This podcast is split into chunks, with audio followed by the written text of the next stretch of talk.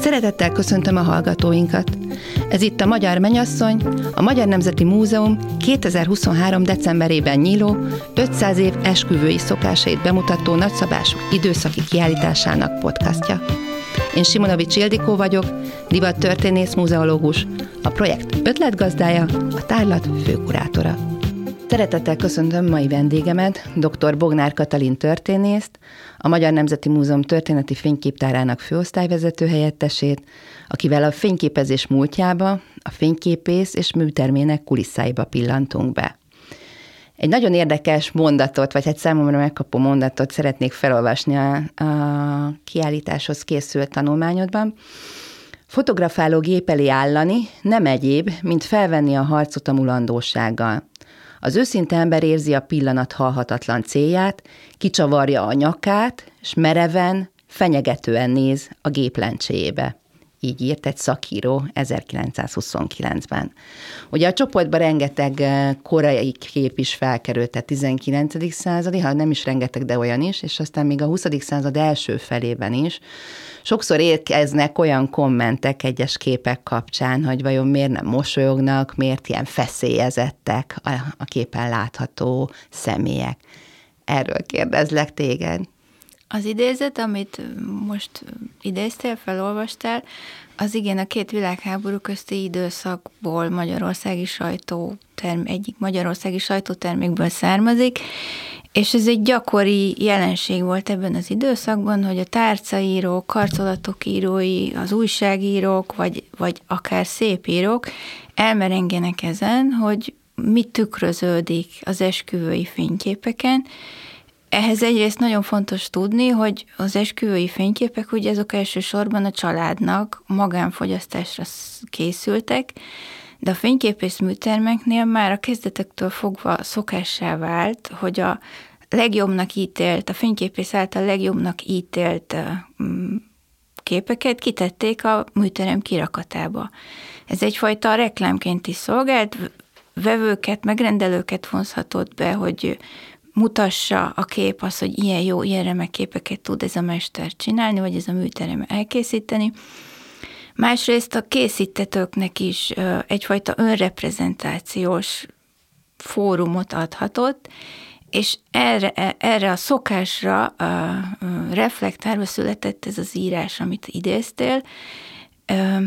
Az 1920-as években, vagy tágabban a két világháború közt volt egyfajta vonulat az esküvői fényképek megítélésében, ezt, ezt nevezték, vagy ezt tekinthetjük a régi módibb megközelítésnek, hogy a fény, az esküvői műtermi fényképeken pózolni kell, és a természetellenes póz, a kifacsart, kitekeredett mozdulatok azok hatnak jól, azok fognak aztán jól kinézni a fényképen. Egy pillanat, mert hogy egy kicsit így, végül is ez a, a, tulajdonképpen az idézetet én azért hoztam, a korszakunk, amit így szeretném, hogyha így végig tekintenék, az a tanulmányodban is a kijelölt korszak, ugye az 1860-as évektől egészen 1945-ig.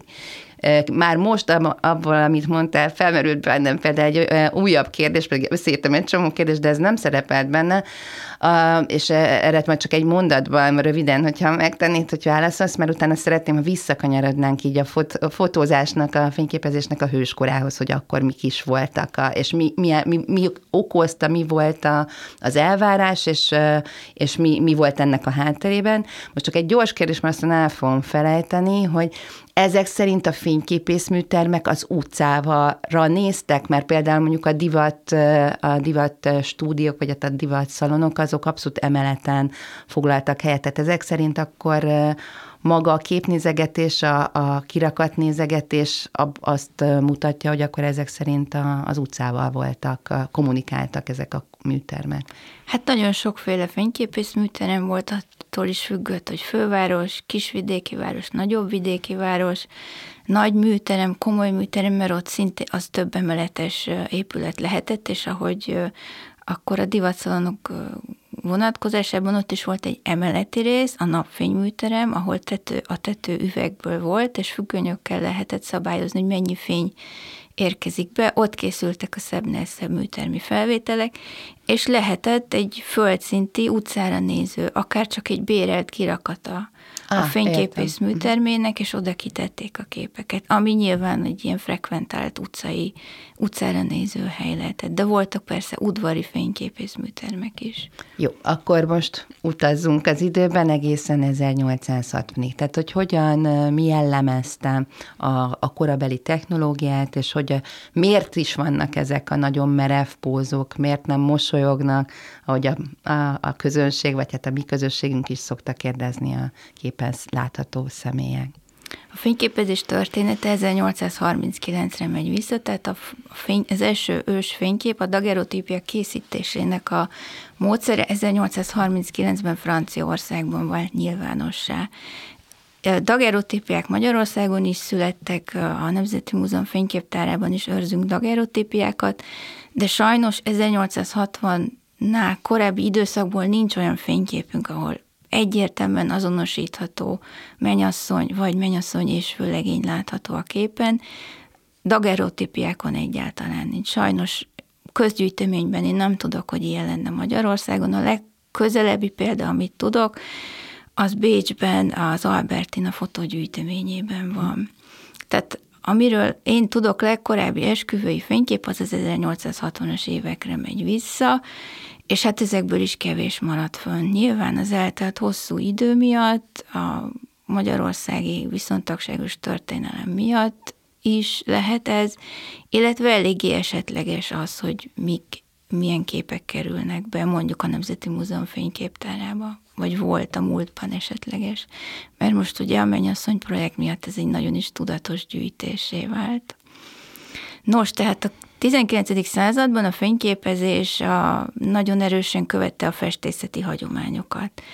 Ezek a pózok a, a festészetben gyakori és kedvelt pózok köszönnek vissza a fényképeken is, és ennek a jellemzője az, hogy a, a mennyasszony és a vőlegény teljes alakban látszik, frontálisan, egész alakkal néz a kamera felé, vagy kicsi elnéz a kamera a kamerától jobbra vagy balra, de ezek az alakok nagyon statikusak, bábszerűek, és az arcokon az arcok is merevek, kifejezéstelenek, és nincs, nem látunk rajtuk mosolyt.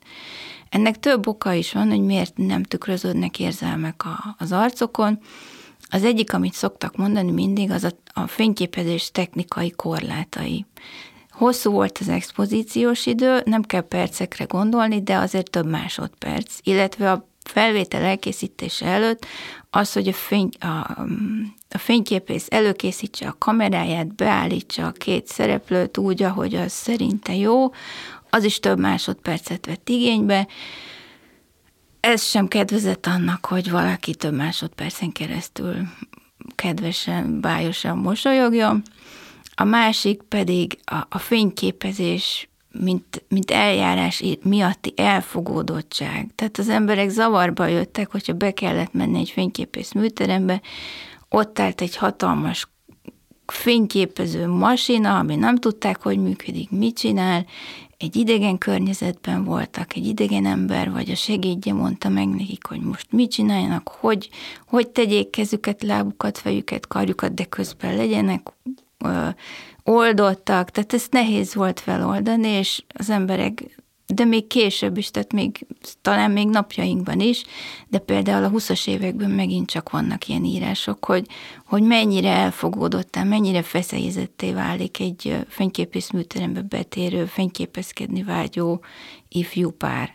Tehát ezért sincsenek mosolyok a korai 19. századi fényképeken, meg egyébként akkor valószínűleg maga a fényképész is instruálja őket, mert én abszolút emlékszem még a, Hát én ugye a 70-es években születtem, és gyakorlatilag mink, ugye személyigazolványképet, útlevélképet, tehát amikor elment az ember még a 80-as, 90-es, sőt még a 2000-es évek elején is fényképészhez, még nem voltak masinák, mire, hogy így emeljem az államat, úgy nézek, erre nézek, amúgy, mert ugye volt egy ideál típus, hogy hogy így kell van. kinézni, amitől én mindig azt gondoltam, hogy én rettenetesen nézek ki, de a mosoly az, az, az, az, az még akkor is pedig már a technológia ez lényegesen meghaladta a 19. századit. Tehát, hogyha még nem is volt magától a helyzettől feltétlenül elfogódott az ember, de hát olyan dolgokat úgy instruálták, hogy egy picit se érezhettek kényelmesen, vagy úgy oldottam Pontosan, magán. így van. Tehát ez így volt a 19. században is. És volt még egy ok, hogy miért ilyen érzelemmentesek, illetve ahogy ők gondolták, akkor komolyak és tekintélyt parancsolóak, ilyen képet akartak közvetíteni az utókor számára. Egy tekintélyes, tiszteletreméltó pár, akik a kapcsolatuk szentesítése után egy vizuális bizonyítékot, egy képi emléket akartak csináltatni, hogy ezt az utó, a születendő utódok, rokonok, barátok körében bemutathassák, és ez mint egy megerősítése volt annak, hogy a kapcsolatot az egyház, és később majd a polgári közigazgatás szentesítette. Tehát ez egy ilyen vizuális emlék volt, ahol mosolynak, frivolságnak, könnyedségnek nem volt helye, de mondom, ez a 19. századra jellemző, és a 20. század első évtizedeiben is igazából mosolyokat azok között a fényképek közt, amiket én átnéztem, a tízes évek második felétől lehet látni. Tehát amikor a Magyar Mennyasszony projekthez készítettem ezt, a, ezt az át, tekintést, sikerült egy ilyen kívánságlistát összeállítanom, hogy mi az, ami, amire nem találtam példát, és jó lenne. Na. és sajnos eddig még nem jött ilyen, tehát hogy mondjuk lenne egy olyan fénykép, ami 19. századi esküvői kép, és mosolyognak rajta az emberek. Van-e ilyen? Lehet, hogy van, de én még nem láttam. Nem lehet, hogy esetleg olyan képet kéne várnunk, ami inkább egy csoportkép, és már nem műtermi? Tehát, hogy a, a... Ott biztos oldottabb a hangulat nyilván, de hogy tehát a, ennek a műtermi esküvői páros fényképezésnek megvoltak a szabályai, az elfogadott pózok, a normák, és ebbe én úgy látom, hogy a 19. században nem fért bele a mosoly. Egyetlen mm. ilyen képet láttam, ahol van mosoly, a, a kép hátoldalán lévő információk szerint egy eljegyzés alkalmával készült kép, és nem műtermi, hanem egy szabadtéri felvétel, tehát ez lehet, hogy egy pillanat szülte kép, és azon mosolyog a, a férfi és a nő. Tehát ilyen, ilyen nincsen, hogy mosolyognak az esküvő alkalmából készült műtermi képen a 19. században. Én még nem találkoztam ilyennel.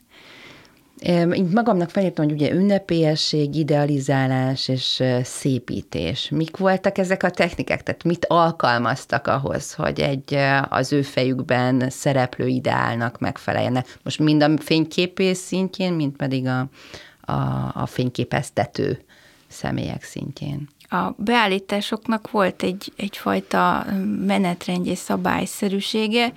A klasszikus póza azt szokták mondani, hogy a, a menyasszony a vőlegénynek a jobb oldalán áll, és a férfi hátulról belekarol a nőbe. Még más ez van egy ilyen, hogy a, a, a férfi hogy, hogy ugye a jobb oldalán vezeti a hölgyet. Ez a klasszikus póz, igen, és az van mögötte, hogy a férfi irányítja, vezeti, de egyben oltalmazza is a nőt. Ez a, a, a képek zömén, amit eddig tanulmányoztam, mm, így van. Tehát vannak kivételek, van olyan, hogy a férfi karol például a nőbe. Tehát ez mindig bele lehet látni, hogy kiteszi be hátulról a kezét a másikéba, mert aki elő van, az vezet. És ez mm. általában úgy szokott lenni, hogy a férfi vezet. Volt egy fotó, ez most csak ne, ezt fel se írtam magamnak, csak most írtam, ahol, ahol valahogy így nyúl a nő, és valahogy pont a másik. Tehát ugye a szerep, tehát hely, helyet cseréltek.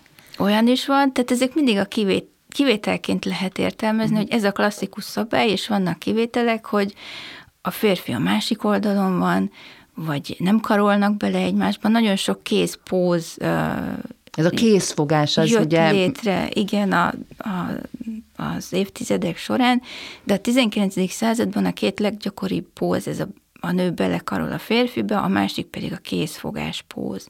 Tehát, hogy... Ami jelöli azt, hogy... Így van, tehát, hogy az eljegyzés és a házasság, mint szerződés, mint egyfajta paktum képi szimbólum, hogy a kezek fognak egymással, igen. így van.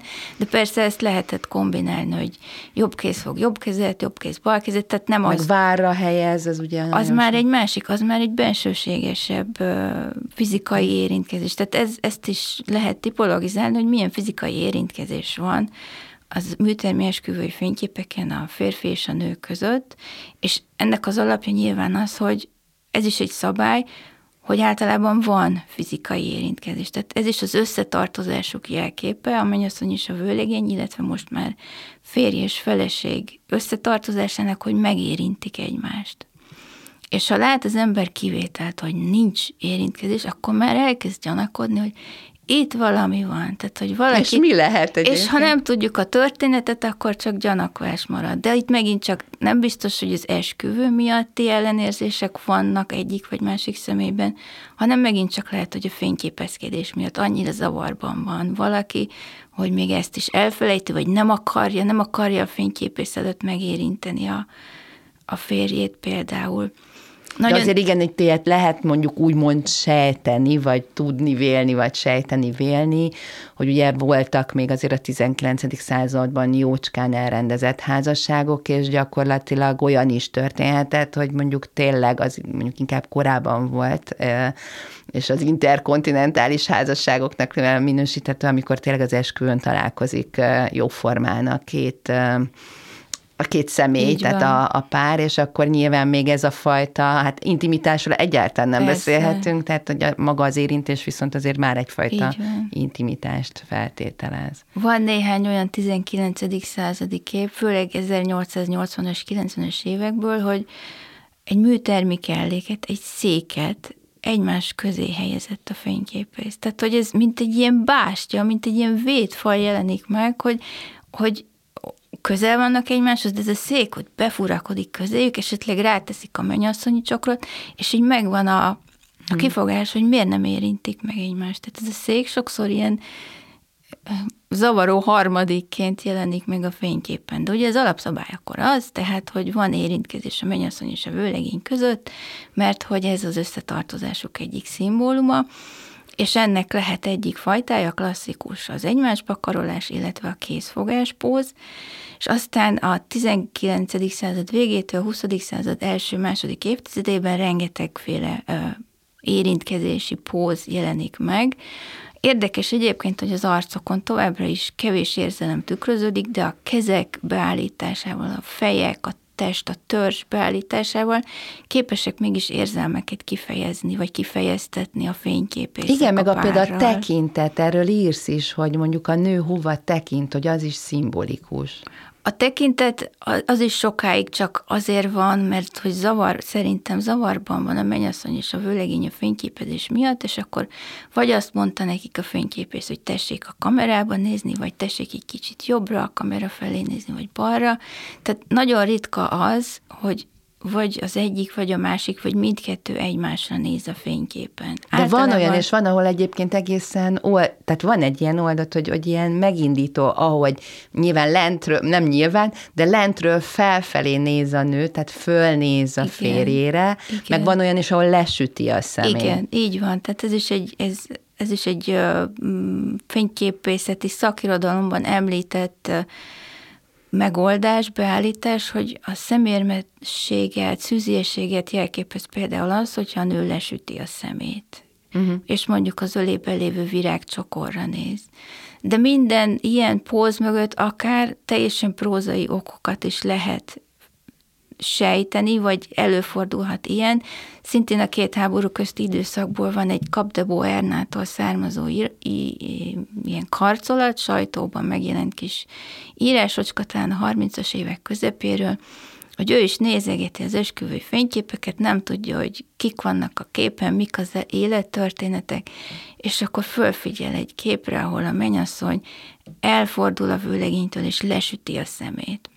És akkor ebben a történetben úgy van, hogy a fényképésszel beszélget közben, és megkérdezi tőle, hogy ez a nő miért süti le a szemét, és miért tekint félre, és akkor azt mondja a fényképész, hogy hiányzik a mennyasszony egyik szeme.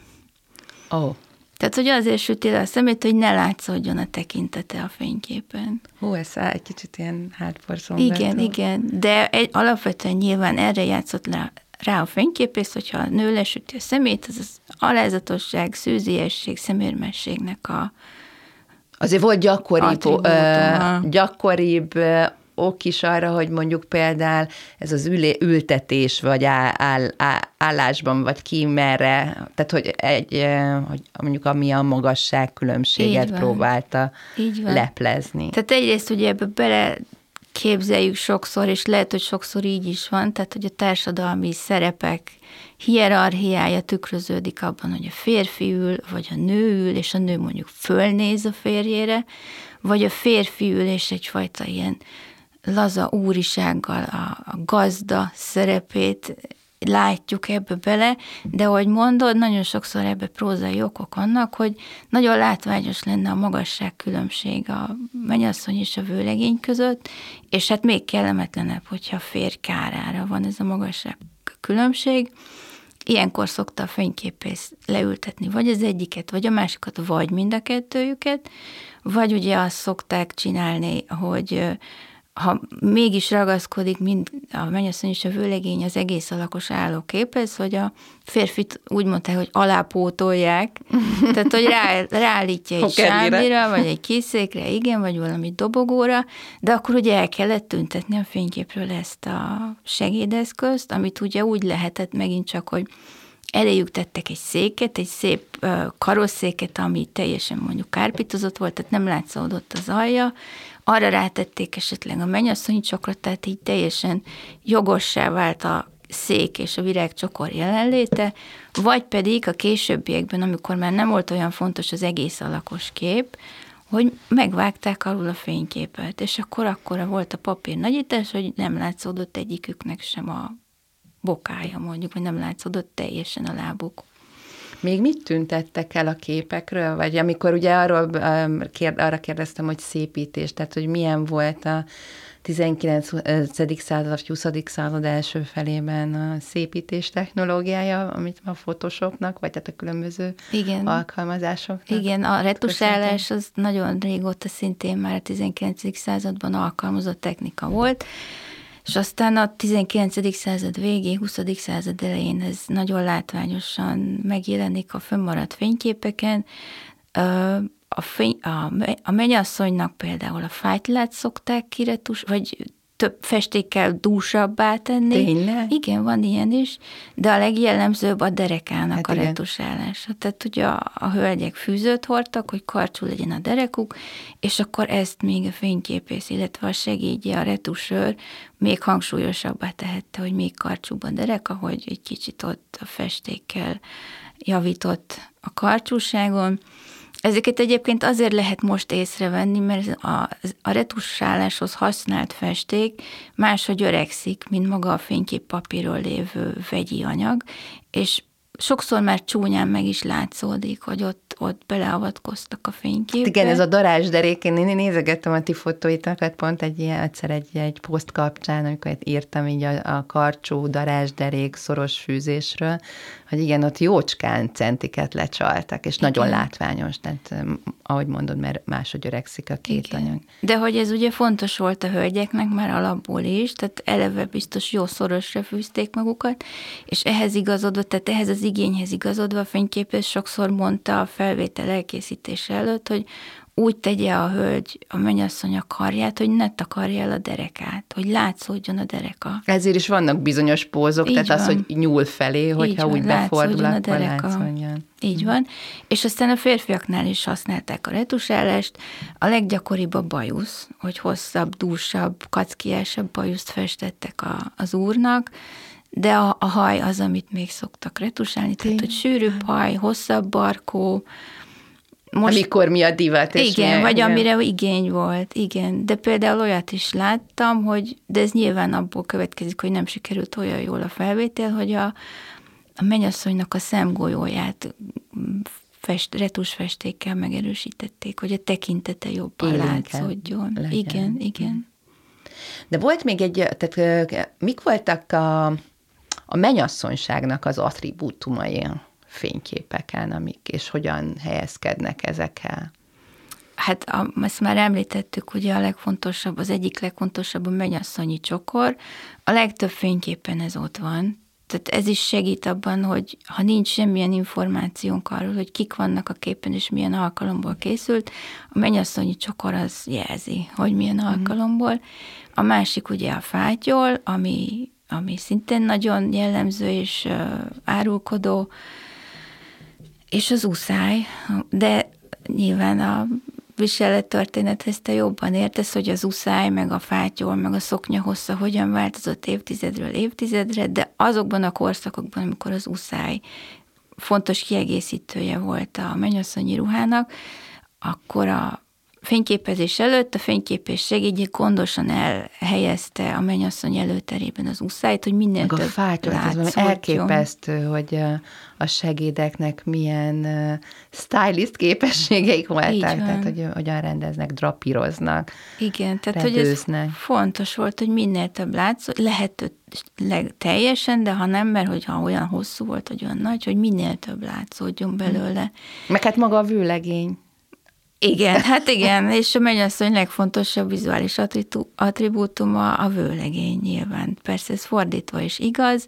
Tehát az esküvői fényképezkedés az egy páros műfaj, nem egy magányos műfaj, de néha előfordult, hogy a mennyasszonyok saját, tehát egy személyes képet is készítettek magukról, és ez, ezekben az esetekben főleg teljes alakos képet készítettek, mert itt nagyon fontos volt megörökíteni a mennyasszonyi ruhát a lehető legteljesebb pompájában. Ez egy hozományjelző szerepet viselt, ez a, tehát a mennyasszonyi ruha az egy hozományjelző szerepet jelölt, és ezt fontos volt megörökíteni. A mennyasszony nagy napját, amikor ő volt a főszerepben, rajta volt a család által akár anyagi erőforrásaikon felül is vállalt mennyasszonyi ruha. Ez ma is így van. És ezt meg kell tudni mutatni az unok, a gyerekeknek és az unokáknak is. És ilyenkor nem annyira fontos, hogy ott legyen a vőlegény is, de általában páros képek készültek. Egyébként erült eszembe, hogy ehhez is kapcsolódik egy kívánságom, a kívánságlistáról. Nem találtam a 19. századból olyan olyan esküvő alkalmából készült képsorozatot, ahol egy párról több kép készült volna.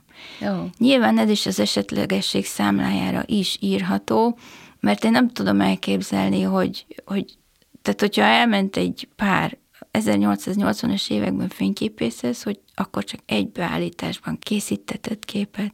Nyilván sok ilyen volt, de szerintem akkor is előfordult, hogy több beállításban készültek képek. És viszont vannak olyan esetek, hogy csak a mennyasszonyról maradt fönt kép, az meg kizárt, hogy elmegy az eskü, a fényképészhez, és csak az mennyasszony készített képet magáról. Jut Tehát, eszembe erről egyébként, hogy előtte vagy utána? A kép, készül, kép. nyilván a kép. A Magyarországon az 1870-es évektől ez bevett szokásnak mondható, hogy az, az egyházi ceremónia után az ifjú pár ment az es, a fényképészhez. Tehát ez mondhatjuk azt, hogy ez a, az egyházi ceremónia folytatása volt, és korabeli meg visszatekintő sajtócikkek is szólnak erről, hogy tényleg ez, ez, ez egy ez így működött, ez volt a szokás. És amikor már bejön a polgári esküvő, akkor akár a kettő között, vagy...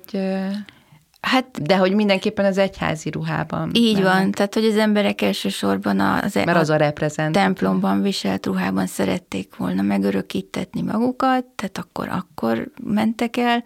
Ha volt polgári esküvő is, akkor nem az abban a ruhában készítettek képet, de ha csak polgári volt, a 30-as években már nagyon sok olyan képünk van, hogy nem, nem a klasszikus fehér ruhás mennyasszonyunk van, hanem kosztümben uh-huh. megy a hölgy fényképészhez, és már egy ilyen hirdetés is van a 30-as évekből, hogy a, az anyakönyvvezető hivataltól egyenes út vezet a nem tudom melyik fényképészhez, mert pont ott van közelben. Tehát már nem a templomi esküvő utáni hirdeti a szolgáltatásait, hanem az anyakönyvvezető hivatal utáni fordulóhoz adja.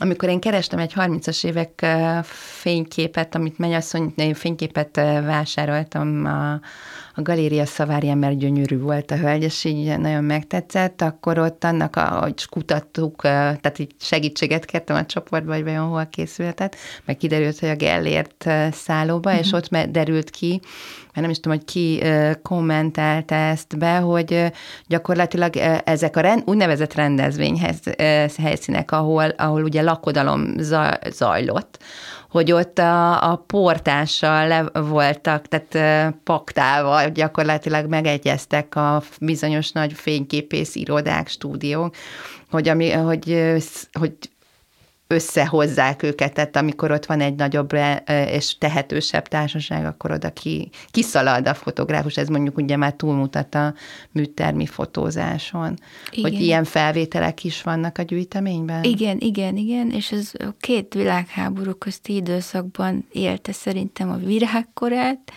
tehát akkor a, a képes napilapok, hetilapok, magazinok elég erős olvasótáborra tettek szert, és ezek az emberek éhesek voltak. Az arisztokrácia és a hírességek életében zajló újdonságokra, tehát az ilyen társasági eseményekre, és a, a nagy fotostúdiók, a két háború közt Budapesten működő nagy fényképész műtermek és fotostúdiók már nem a műteremben fényképezték a hírességek és az arisztokraták mm, esküvőjét, hanem mondhatni házhoz mentek. Tehát, hogy elmentek a templomba, és lefényképezt, templomhoz, és lefényképezték, amint kijön az ifjú pár a templomból, vagy elmentek a, az esküvő utáni fogadás, vagy a lagzi helyszínére, és ott készültek felvételek, Míg a templomból kijövő képek azok inkább ilyen eseményképek, tehát riportképeknek számítanak, mert akkor sokszor egy pillanat tört része alatt kell készíteni a képet, de nyilván ott is meg lehet csinálni azt, hogy összeinstruálja a nagy vendégsereget, hogy ki hogy álljon és merre nézzen.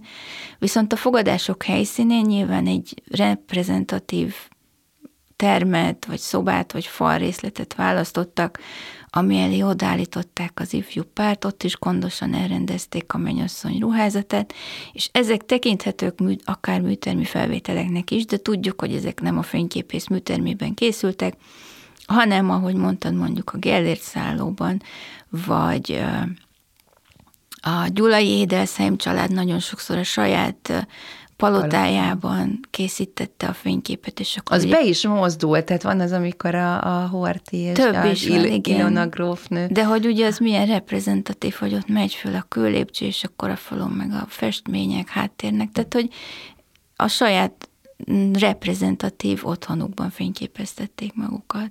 Egyébként mikortól, tehát a technológia mikortól engedte meg azt, hogy egy fotó, egy fényképész az elhagyja műtermét, és ott volt tehát szabadtéren, nyilvános térben fotózom. Az 1890-es évek végétől egyszerűsödött annyira le a fényképezés technikája, hogy már pillanatfelvételeket is lehetett készíteni, és a 20. század első éveiben is már vannak ilyen nem műteremben készült esküvői képek, de ezek tényleg elsősorban az arisztokrácia esküvőit örökítik meg, például Izabella főhercegné egyik lányának az esküvőjét. Erről van képünk a Nemzeti Múzeumban. De ehhez ugye az is kellett, nem csak az, hogy legyen, lehessen pillanatfelvételeket készíteni, nagyon fontos volt az, hogy olyan helyre mehessenek a fényképészek, ami, ami reprezentatív, tehát ami kielégíti azt az igényt, hogy egy tekintélyes, tiszteletreméltó házaspár, akit komolyan lehet venni, és nem mindenkinek volt olyan lakása vagy háza, ahol egy ilyen milliót létre lehetett hozni.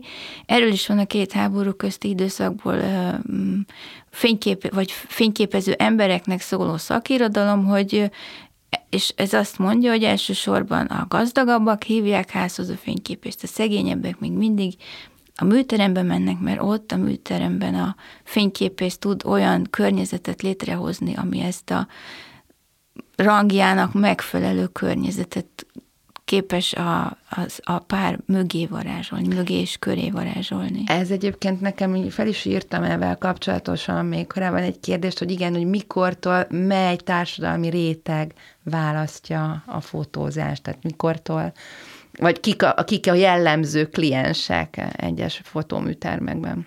Az 1860-as években a fototechnika már meghaladta a dagerotípiát, az egy nagyon bonyolult, egypéldányos fényképfajta volt. Az 1860-as évektől már a negatív-pozitív eljáráson alapuló papírképeket készítették tömegesen a fényképészek, tehát innentől kezdve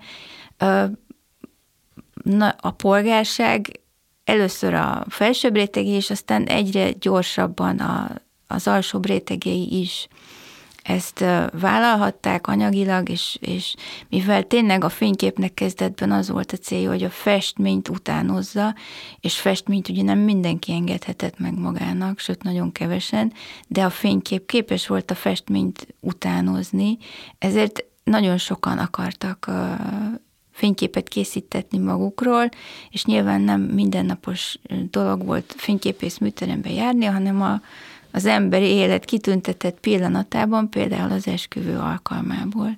De már az 1860-as évekből is van, ha jól emlékszem, Jászberényi uh-huh.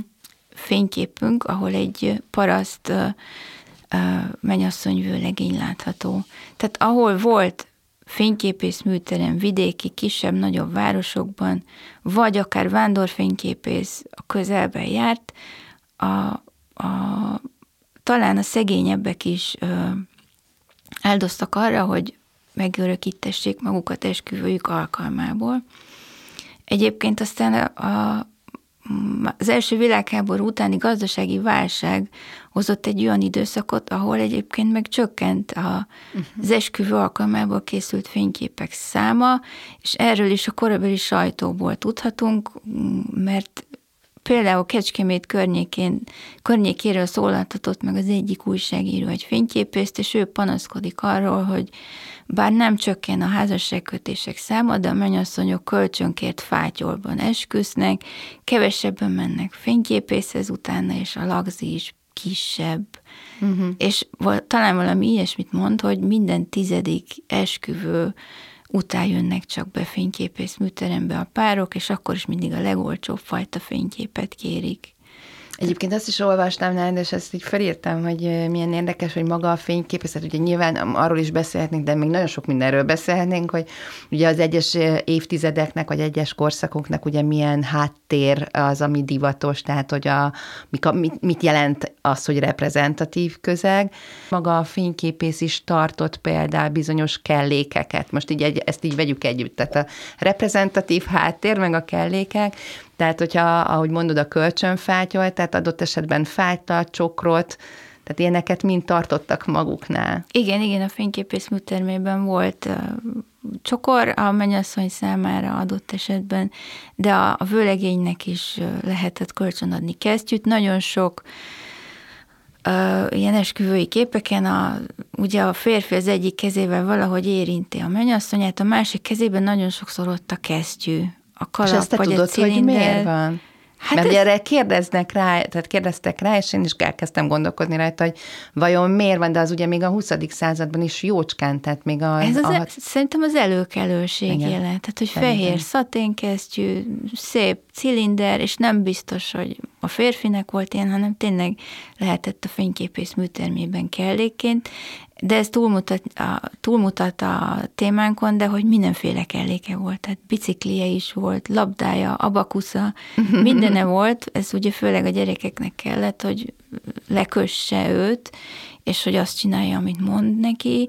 Tehát, hogy... De erre a kesztyűre hagyj, mert hogy ugye a reflektálok, mert hogy többen Igen. kérdezték, és ezen én elkezdtem gondolkodni, és valóban az előkelőség, de még ugye a 19. századi képeken sokszor valóban előkelőket fotóznak, és ugye azért van ott a cilinder is, vagy a, tehát a kalap, a kesztyű, az ugye egy általános kelléke volt a polgári, küllemű, elegáns férfinak, és tulajdonképpen ez a minta, marad fönt, és ez akkor lesz majd nagyon szembeötlő, ami úgy már nem a te korszakod, én viszont azért sokat foglalkoztam a 45 utáni divattal is, és itt most nézegettem nyilván a, a menyasszony vőlegény ábrázolásokat, és igenis, hogy, hogy nem polgári, hanem paraszti munkás környezetben is a férfi, akinek kérges munkás keze van, tehát ő föl se tudná venni, az nem az ő kesztje, viszont magához az ideál típushoz Igen. nyúl vissza, hiszen az öltözködés képzésben is, és az önreprezentációban próbálja követni azt a mintát, amit hajdan az előkelőség mutatott, Igen. és ezért van a kezében. Fel se tudná venni szerintem. Így van, így van. Ez az előkelőség attribútuma, és a, így a, a kalap is, ugye az is szokás megfigyelhető szabályszerűség, hogy a kalapot a kezében fogja a vőlegény, vagy ott a mellette lévő valamilyen bútordarabra, állványra, egy díszes állványra, vagy egy székre helyezi le, és éppen ezért nagyon feltűnő, ha nem tudom, a 80 kép között találok egy olyat, hogy a vőlegénynek a fején van a kalap. Ami ugye teljes illetlenség, hát nem megy be, tehát hogyha bemegy valóban a férfi, leveszi a kalapját. Miért maradt a fején a kalap? Csak találgathatunk, mert megint nincs meg a történet. Uh-huh. Na ezért is fontosak a történetek, Igen. és azért jó egyébként a, a, a honlapra, az adatbázisban, ahol tudják, el tudják még Igen. mesélni, mert hogy él a vagy szájhagyomány, vagy e, útján tovább öröklődött a, a nagymamák, nagypapák, Igen. dédszülők, vagy ükszülőknek a története. Igen. Közgyűjteményben nagyon sokszor úgy kerülnek esküvői fényképek, hogy nem magától a menyasszonytól és a vőlegénytől, vagy az ő gyerekeitől, unokáitól, és ez a esküvői fényképek egyik használatából adódik, tehát hogy nagyon sokszor adtak ajándékba ilyen esküvői fényképeket, erről tanúskodik, tanúskodhat a képek hátoldalán a dedikáció, hogy Igen. Micinek és Jancsinak sok szeretettel Etus és Zotya, és akkor a, akik kapták ajándékba, az ő leszármazottai adják közgyűjteménybe, akiknek már fogalmuk mm. sincs, hogy kik ők, és ezért eltűnnek sokszor a történetek. Tehát tényleg az a legjobb, hogyha az egyenes ági e, leszármazottak... Első kézből, vagy legalábbis a család szintjén Ők tudnak még kézből. történetet adni hozzá. Tehát, de az ilyen dedikált, mástól bejövő fényképek annyiban jók, hogy tényleg arról tanúskodnak, hogy egy ilyen szerepe is volt az esküvői fényképeknek, hogy ajándékba adták, de maga a történet nem derül ki belőlük sajnos. Hát azért is jó az archívum. Igen. Itt ez egy szép végszó lenne, de egy nagyon fontos kérdést még így a végére így engedj meg, hogy de hol tanultál mesterséget a fényképész? Tehát hol, hol, hogyan öröklődtek át ezek a szabályok, hogy van is egy olyan írás, vagy egy olyan közlésed, ahol, ahol arról panaszkodik talán a fényképész, hogy ugye hogyan kellett neki a násznépet majdnem egy napon keresztül instruálni, mert hogy, hogy nem szerencsés az ilyen minta, az olyan szín, a, a, stb. Tehát, hogy, de ezeket, ezek, ezek hogyan, hogyan adódtak át, hogy hol, hol szerzett ilyen képesítést, és stúdiumokat hol lehetett folytatni? Hát a, a fényképezés a kezdetek kezdetektől, kezdetek idején komoly kémiai vegyi tudást igényeltek, másrészt pedig festészeti tudást. Tehát akik fényképezésre adták a fejüket, azok sokszor festők voltak, mint például hmm. Magyarországon Barabás Miklós, vagy Borsos József, vagy pedig, mert a dagerotípia az nem papírra készült, hanem egy ezüstözött rézlemezre, nagyon sokszor arany és ezüst művesek voltak a fényképészek, mint például Magyarországon Streliszki Lipót.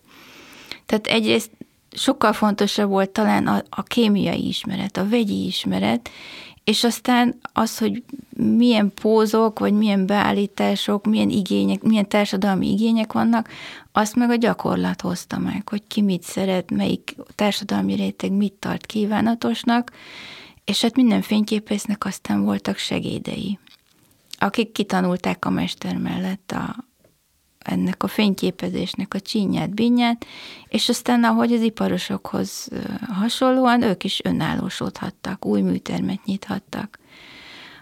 A 19. század végén, a 20. században meg már nagyon sok szakirodalom készült, íródott, fényképezni vágyó akár magánembereknek, akár hivatásos fényképészeknek, tehát ezekből is lehetett tanulni, vegyi ismereteket is, és, és például ilyeneket is, hogy tanácsokat adnak, hogy milyen öltözet tehát javasoljanak a modelljeiknek, milyen beállítások, milyen alkalomra jók, tehát hogy egyrészt ugye lehetett gyakorlatban tanulni ezt, és volt már szakirodalom is. Uh-huh. És vannak ilyen kiemelkedő, tehát az egyes évtizedekre jellemző, vagy igazából nem jellemző, onnan kiemelkedő úgynevezett a mai fogalommal élve sztár fényképészek, vagy fél, fotográfusok? Hát a fővárosban, Budapesten voltak nagyon népszerű fényképészek, például a belvárosban Schmidt Ede műterme, aki a Baros utcában tartott műtermet, Neki már az 1890-es években is készültek esküvői fényképei, tőle nagyon sok fényképet őrzünk a, a gyűjteményben, és aztán az ő műterme még az ő visszavonulása után is működött, akkor egy Brunhuber Béla nevezetű fényképész vette át, de ugyanígy ebben a műteremben működött. Aztán a két háború, két világháború között voltak a, szintén ilyen sztár fényképészek, vagy, vagy nagyon sokak által látogatott, kedvelt fényképészek, például Várkonyi László műterme, illetve nem beszéltünk még a 20. század elején elinduló, a portréfényképezésben elinduló változásokról, tehát hogy meg akarták változtatni, vagy elutasították a korábbi hagyományokat, a hagyományos beállításokat, a, a modellek statikusságát és az érzelmekre, a, a személyiségre helyezték volna a hangsúlyt ezek a fényképezés, portréfényképezés megreformálói, és Magyarországon ők szintén ilyen aztán nagyon kedvelt fényképészek lettek, mint például Székely Aladár, vagy egy hölgyet, ha mondjak, Máté Olga, uh-huh. Rónai Dénes, tehát ők is nagyon népszerű fényképészek voltak, a műtermeiket a hírességek, a polgárság felső réteg, az arisztokrácia látogatta, illetve azok, akik ezekhez a rétegekhez akartak hasonulni. Uh-huh. És miért a, van a 45-ös dátum, mint lezáró uh, dátum vagy év a tanulmányodban? Uh, több okból is. Nagyon sokat változott a műtermi portréfényképezés, és ezen belül az esküvői műtermi fényképezés az 1940-es évekre, az 40-es évek első felére. Az egyik például, amiről ugye most még végül nem beszéltünk, tehát hogy eltűntek a műtermi berendezések, a díszletek, és az alakokra, az érzelmekre, a személyekre helyeződött a hangsúly, tehát egész máshogy néz ki nyilván egy 1880-as évekbeli esküvői fénykép és egy 1930-as évekbeli fénykép mert mások lettek a társadalmi elvárások. A fényképpel szemben, önmagukkal szemben, önmaguk reprezentációjával szemben. Megváltoztak a, a fény, tehát a fényképezés technikájának fejlődése az folyamatos, ebben is nagy változás ment végbe a kezdetektől az 1930-as évekig. Más lett a, a fénykép hordozója, vagy ahogy mondjuk a fénykép kiszerelése, más papíron, más fényképészjelzettel, más fényképezési technikával készültek a képek, és hát a, talán a legfontosabb politikatörténeti ok az a második világháború. Tehát a második világháborúban nagyon sok fényképész műterem megszűnt, vagy a gazdasági nehézségek miatt, vagy azért, mert a fényképészek közt nagyon sok zsidó származású volt, és őket a zsidó törvények, illetve a még súlyosabbá váló ilyen megszorítások arra kényszerítették, hogy bezárják a műtermeiket, és aztán a második világháború után pedig néhány évvel később az államosítás, illetve ami a fényképész műtermeket közvetlenül érintette, az a szövetkezetesítés, ami megszüntette a, vagy megváltoztatta nagyon a, a fénykép, fényképkészítési szokásokat. És aztán a második világháború után megint csak egy olyan hatalmas változás, társadalmi változás jött létre a női szerepekben, a férfi-nő munkamegosztásban, a nő szerepében, hogy emiatt is egy egészen új korszak szerintem a, az esküvői műtermi fényképek készítésében ez az időszak. Köszönöm szépen. Én is köszönöm. thank you